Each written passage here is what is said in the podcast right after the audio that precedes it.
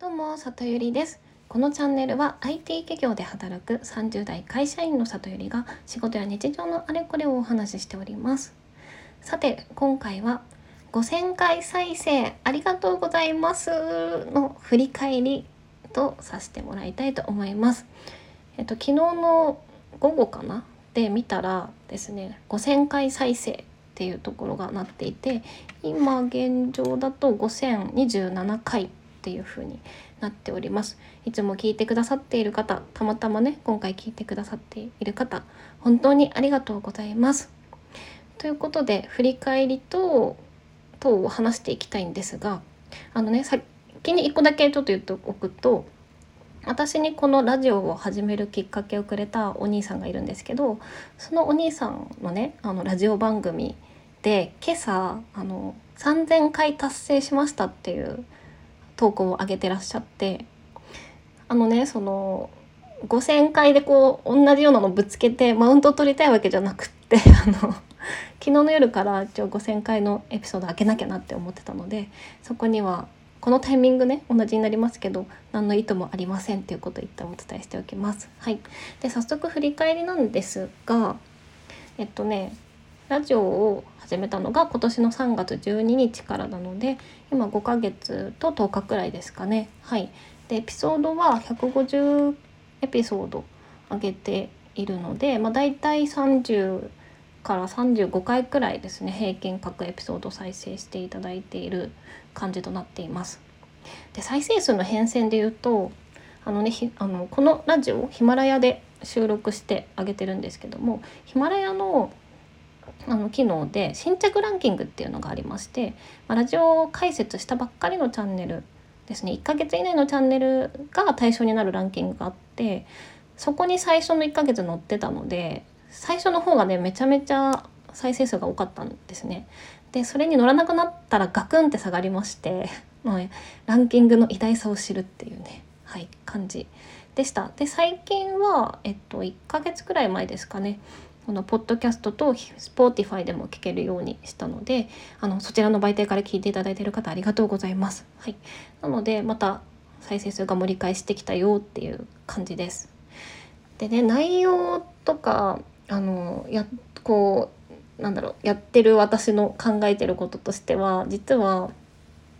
3回くらい2回かあのコンセプトというかテーマちょっと変えておりました。で一番最初は面白で行きたい気だったんです。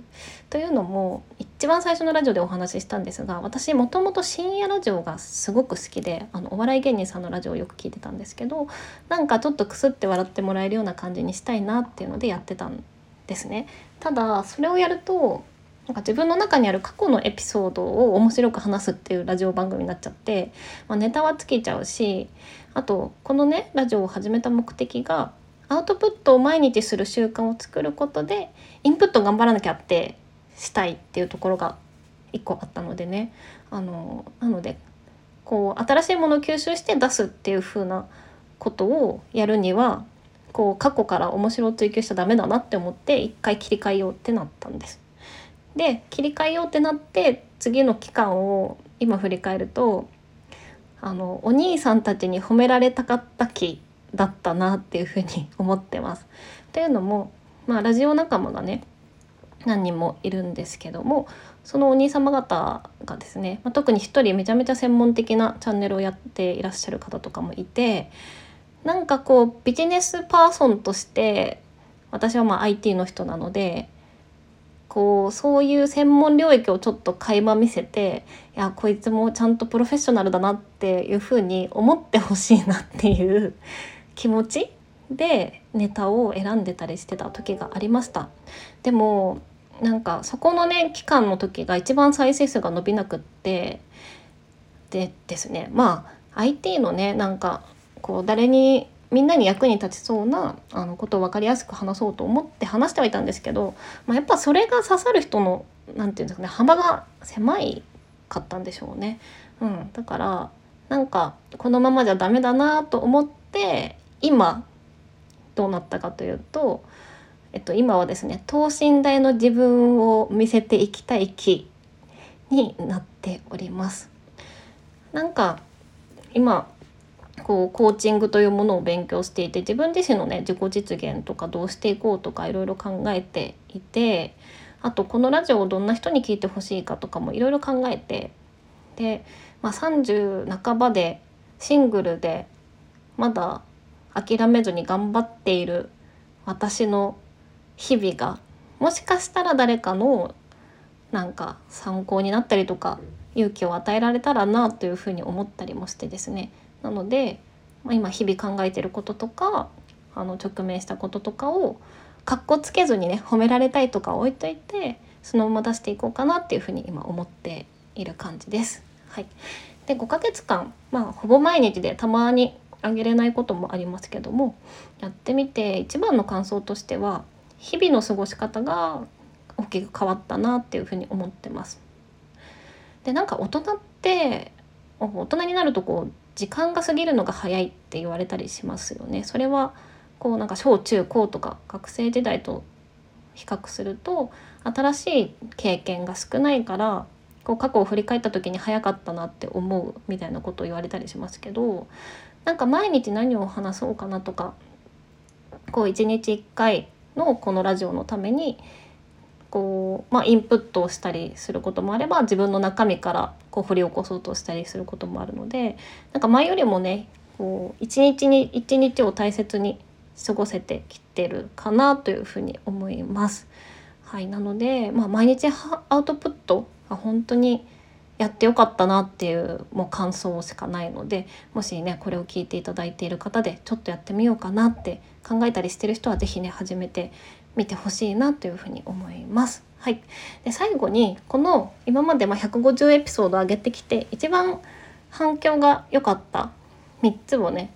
あの紹介させてもらおうかなと思います。でまずえっとね再生数が一番多かったのが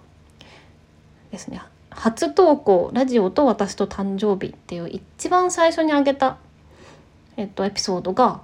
えっと、一番多かったですね。123回ということで。あれなんですかね。このラジオを見つけていただいた方がこうどんなラジオなんだろうっていうので一番最初のやつを聞いてくださってるのかなとは思うんですけども。はい。ありがとうございます。でそれ以外だとあの再生数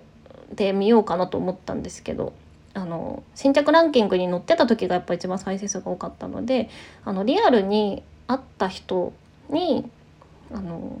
このエピソード良かったよって言ってもらうのが多かったやつを2つお話しすると1個目がサードプレイスの話さつまいも事件っていうエピソードです。これは私がシェアハウスに住んでいた時に直面した面白いエピソードをお話ししている回なので多分笑っていただけるんじゃないかと思うのでよかったら聞いてください。はいでもう一つがですねあのすごい共感したとか感動したとか言ってもらえたのが、えっとね、人生のターニングポイントっていう、えっと、エピソードです。これは結構赤裸々に